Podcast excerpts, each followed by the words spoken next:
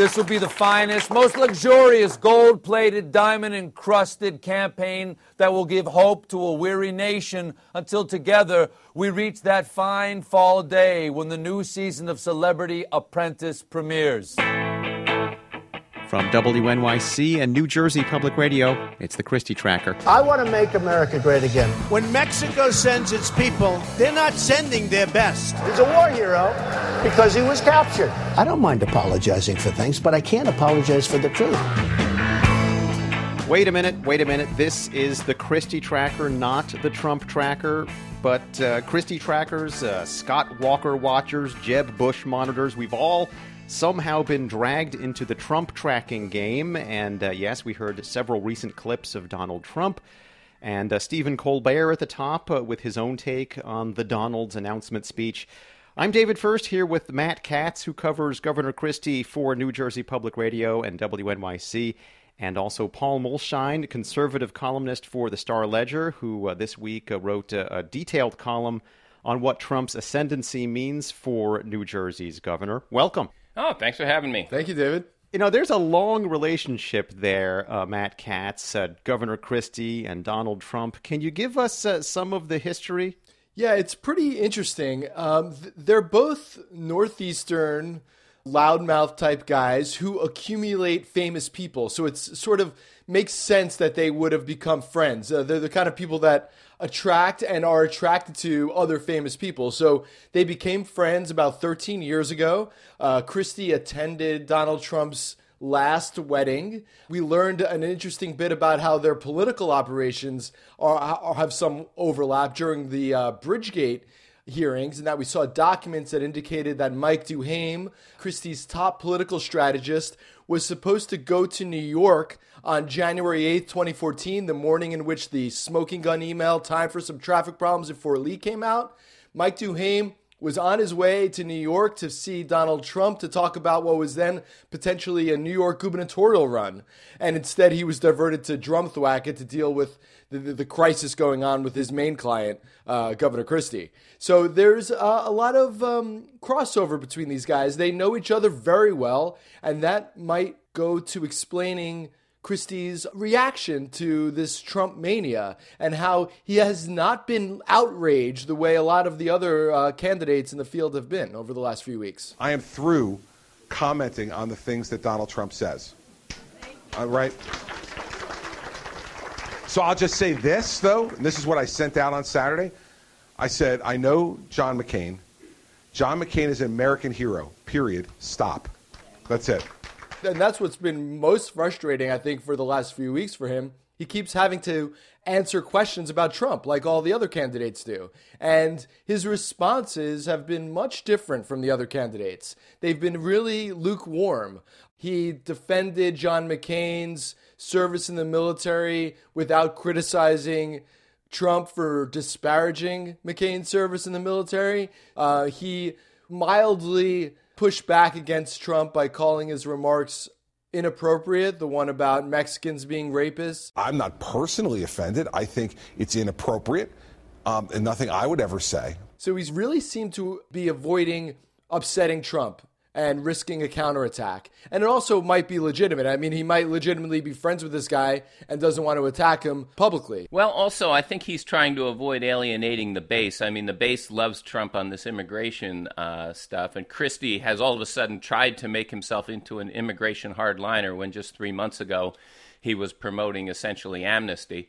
Basically, what you have there is him trying to go to the right, not to be caught going after Trump when the right loves Trump. I mentioned Trump's ascendancy. Is that pretty much done at this point? Has has an implosion already occurred with Trump? I think so. I think Trump is, you know, I tell all my readers that he's a stand-up comedian, he's not a, really a politician. And you see the thing that got him in trouble, that quip, was simply he was in a funny little riff and he was rolling and he was going great and he just kept going too long. He threw in that comment thinking it was funny, and of course it wasn't funny. You're talking about the comment about uh, Senator McCain. About I like people who weren't captured. You know, that, that comment was just a really dumb comment to throw in there. Detracted from the point he had made, which he had finished making his point that McCain is soft on immigration. Then he stuck his foot in his mouth And he did that because he's like a stand up comedian on a roll. He's not like a politician. Which is sort of what the Christie thing was for, for years, right? I mean, he was somebody who could make a, a room of reporters, a room of constituents, he could make them laugh, and he could often make them laugh by attacking somebody else in a funny way. And now Christie does not look like that guy at all because he's been totally outshined in that department by Donald Trump. It's it's pretty amazing. He's really like sucked the air out of the room for the, this whole presidential race in the last few weeks, and maybe it's hurt Christie more harshly than anybody else. I mean, there's no real evidence to say that the Trump surge has taken numbers away from Christie. We don't, they haven't like tracked it that specifically, but a brand new poll just came out from uh, ABC, Washington Post. Trump is at 24% in this poll. Christie is at 3% in this poll. That's half of what Christie had in May. No matter how tell it like it is, Christie might want to appear. He, he could never get away with talking to a crowd quite like this. I don't need anybody's money. It's nice. I don't need anybody's money. I'm using my own money. I'm not using the lobbyists. I'm not using donors. I don't care. I'm really rich. I'll show you that in a second. With Donald Trump talking like that, what is Governor Christie now? What what kind of candidate is he now, Paul? He's a candidate who doesn't have a lot of money. I mean, we saw his super PAC only had 11 million, which doesn't even get you in the door in, in Iowa. I don't think anybody is buying the tell it like it is thing. I mean, the Monmouth poll that came out Monday had Christie at 1% in Iowa. This is a guy who spent three months running all over Iowa, holding his little town halls, sucking up to the ethanol lobby down there, um, making friends with the governor, did everything he could, and he barely registered in Iowa. He's at 1%. And, and maybe it has something to do with Trump. I mean, maybe the brand just doesn't really make sense anymore when someone else is saying stuff that's even more outrageous and someone else seems to care even less about breaking China and sticking his finger in the eye of the establishment. Um, here's a guy who you know, makes Christie look like the absolute cookie cutter politician, uh, which is the opposite of the Christie brand and the opposite of the perception that Christie has cultivated on the national scene for all these years. You know, Trump is rising in the polls right now. He may have a total implosion, but what does his presence in the race mean for Governor Christie's tactics and his strategy in this campaign? I mean, you could say that some of his rhetoric has to get a little bit harsher than it otherwise would be in order to cut through the noise. I mean, it's possible that, that Trump could be moving the whole field in that direction. I mean, Christie's rhetoric on, on two issues have been as, as harsh as they've come. He says that President Obama lied to the American people about the Iran deal. And the president announced this deal with the vice president standing behind him. And he said something incredible. He said, We don't trust the Iranians. This agreement is not based on trust. This agreement is based upon verification, and we can verify that they're complying with this agreement anytime, anywhere. Now, that was a huge lie. He's also really jumped into this immigration reform debate, not by offering a solution to the immigration problem, but by criticizing cities like San Francisco that aren't tough enough on uh, illegal immigrants who commit crimes. Last week, I was in North Camden when he gave his spiel on crime, and he specifically went out of his way to change the subject to immigration. He brought up the San Francisco killing that has was brought up by Trump and and uh, and and publicized largely by Trump.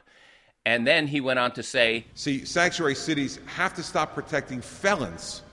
Felons in the midst of law abiding people. That has to end. And if I'm elected president, it'll end in a Christie administration. I was there in 2007 when he had the fight with the Morristown mayor over that exact question. And Christie was pro. The Morristown mayor, Don Cresitello, accused him of running a sanctuary state. In fact, when Christie was U.S. attorney, he didn't enforce the immigration laws to any degree whatsoever. He totally ignored them. He was already pitching himself to Latino voters, and he went to that Latino church and famously said, Being in the country without papers is not a crime, which Lou Dobbs took him on the air and just, uh, just eviscerated him over that. He was positioning himself, as you probably recall, as the liberal to moderate on immigration. He helped set up Morristown as a sanctuary city, and he knows it. And his campaign headquarters is right next to where all the day laborers line up for a job. You know, it's kind of silly. If he if he was important enough that the networks covered him, somebody would go out there with a camera and take pictures of all the day laborers, you know, within walking distance of his campaign headquarters. How does Christie position himself now? Well, you know, I think it all went downhill at that December 2013 press conference when Matt asked him the question about Bridgegate. And instead of fessing up and saying, you know, my people uh, screwed up and I fired them, he gave the famous I worked the cones uh, glib remark. And then, of course, that whole story fell apart. And once that story fell apart, that was the end of him. I mean, he really needed to be the front runner. He thought he was going to take his 21% landslide and go into 2014 as the money guy. All the money guys were ready to back him and then it just fell apart. So, Matt, are we just wasting our time uh, spinning our wheels, uh, comparing and contrasting uh, Christie and Trump? This all imploded long ago. You have unusual frontrunners at this point early on in the election cycle, and that could be what we're seeing. I don't know, but it could be. So I, you can write his obituary just yet. I, I agree. I think he'll probably do quite well in the debate. He'll claim a bounce. It'll be enough for his ego to get him into February when the New Hampshire primary happens. So that's good for us in the media because, you know, let's face it, summertime, what is there to write about, right? Paul Mulshine, conservative columnist for the Star Ledger, and Matt Katz, who covers Governor Christie for New Jersey Public Radio, WNYC. Thanks again. Thanks a lot. It was fun. Thanks, guys.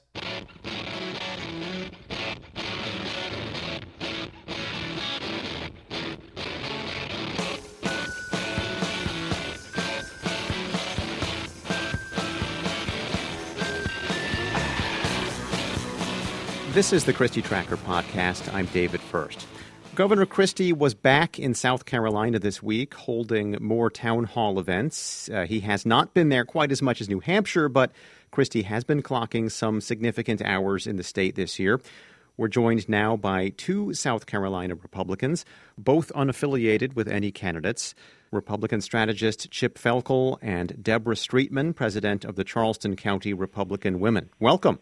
Thank you for having us. Thank you. Deborah, South Carolina has uh, had an opportunity now to get to know Governor Christie. Uh, what do they think of him? It's sort of a mixed bag. Uh, amongst our more conservative people, they're a little bit leery of Christie, but I think in general he gets a really good reception. Is he rallying any support down there, or, or are people just kind of enjoying the spectacle of coming out to see the Chris Christie show? I think that at this moment we have so many people in the running that you know it's just hard to make a decision about anybody. It is sort of a spectacle at the moment. So I'm going and I'm listening to each one because I am trying to decide. Chip, are, are people keeping an open mind right now? Are people talking about uh, Governor Christie? Is he gaining any traction? I think he's. I mean, my impression of this is twofold. Number one, he. I think Deborah's right. There's some maybe a little bit of cynicism given um, the conservative nature of the voters in this state in a Republican primary. I actually think Christie's benefiting. Maybe odd, but I think Christie's actually benefiting a little bit from the Trump spectacle because he doesn't appear to be nearly as offensive as Donald Trump has come across here recently, but he is more he is direct, and there does seem to be a almost a populist um, sense out there right now where that, at least on the initial front, that seems to be attractive to some people. That's interesting. You're saying that that could be benefiting Christie because uh, Donald Trump is jumping in saying, I'm the tell it like it is guy. But uh, perhaps uh, Christie is uh, distinguishing himself by saying, well, I'm also the tell it like it is guy, but the, the adult one. Yeah, I mean, I get the sense that uh, people like Christie up to a point. Um, they do like his frankness, his gregarious personality. Um, there's so many people in the race that right now I think the entertainment factor is taking maybe a presence over a policy factor. Hmm. Well, Deborah, you attended uh, Christie's town hall at the Mount Pleasant uh, Liberty Tap Room. What did you think of the event? I thought it was an excellent event. Uh, it was very crowded. He got a very warm reception. You know, people here don't always like the gruff New Jersey or New York accent or way of doing things. But I think Christie is uh, he he got a very warm reception last night. He's very funny and very personable. Chip, is he coming up in conversations among donors? Haven't heard that yet. Um, I think he was counted out for a while. Um, so he's got a. I, I don't know if he's going to get a second swing at the bat or not, but at least he's uh, going up to the plate. And Deborah, what do you think? What, what, does Governor Christie need to do? What does he need to talk about to register with potential voters in South Carolina? Or, or ultimately, is, is he kind of a hopeless case down there? No, he is definitely not a hopeless case. In fact, he is doing exactly what I suggested the first time I saw him is to come down here and talk to people. And he was very personable last night and he did, he laughed at himself and said he's been known to be combative. He was absolutely charming last night. He stayed with his wife. He shook hands. I tried to teach him how to say y'all. How did he do with that? Not well. we had a good laugh. But he but he needs to be seen here. He needs to go into the very conservative areas and talk to people just like he did last night so they can see who he really is as a person. His manner of speaking is different. You know, his mannerisms are different, but that's okay. And at the end of the day, Republicans, we are desperate for somebody who is truly, um, you know, a conservative and loves this country. But meeting people, talking to people is the very best thing that man can do because he plays well in person. Deborah Streetman, president of the Charleston County Republican Women, and uh, Republican strategist Chip Felkel, thank you very much for joining us. Have a great day. Thank you. Thank you. Thank you for the opportunity. The Christie Tracker podcast is a production of WNYC and New Jersey Public Radio. Thank you to associate producer Joseph Capriglione. Our theme music is by 29 Hour Music People. You can subscribe to the Christie Tracker podcast on iTunes. You can like us on Facebook, and you can follow Matt Katz on Twitter at MattKatz00. Once again, that's K A T Z. I'm David Furst. Governor, any last words? The last thing I'll tell you is this the best reason to vote for me is you're going to look real smart after I win. Real smart.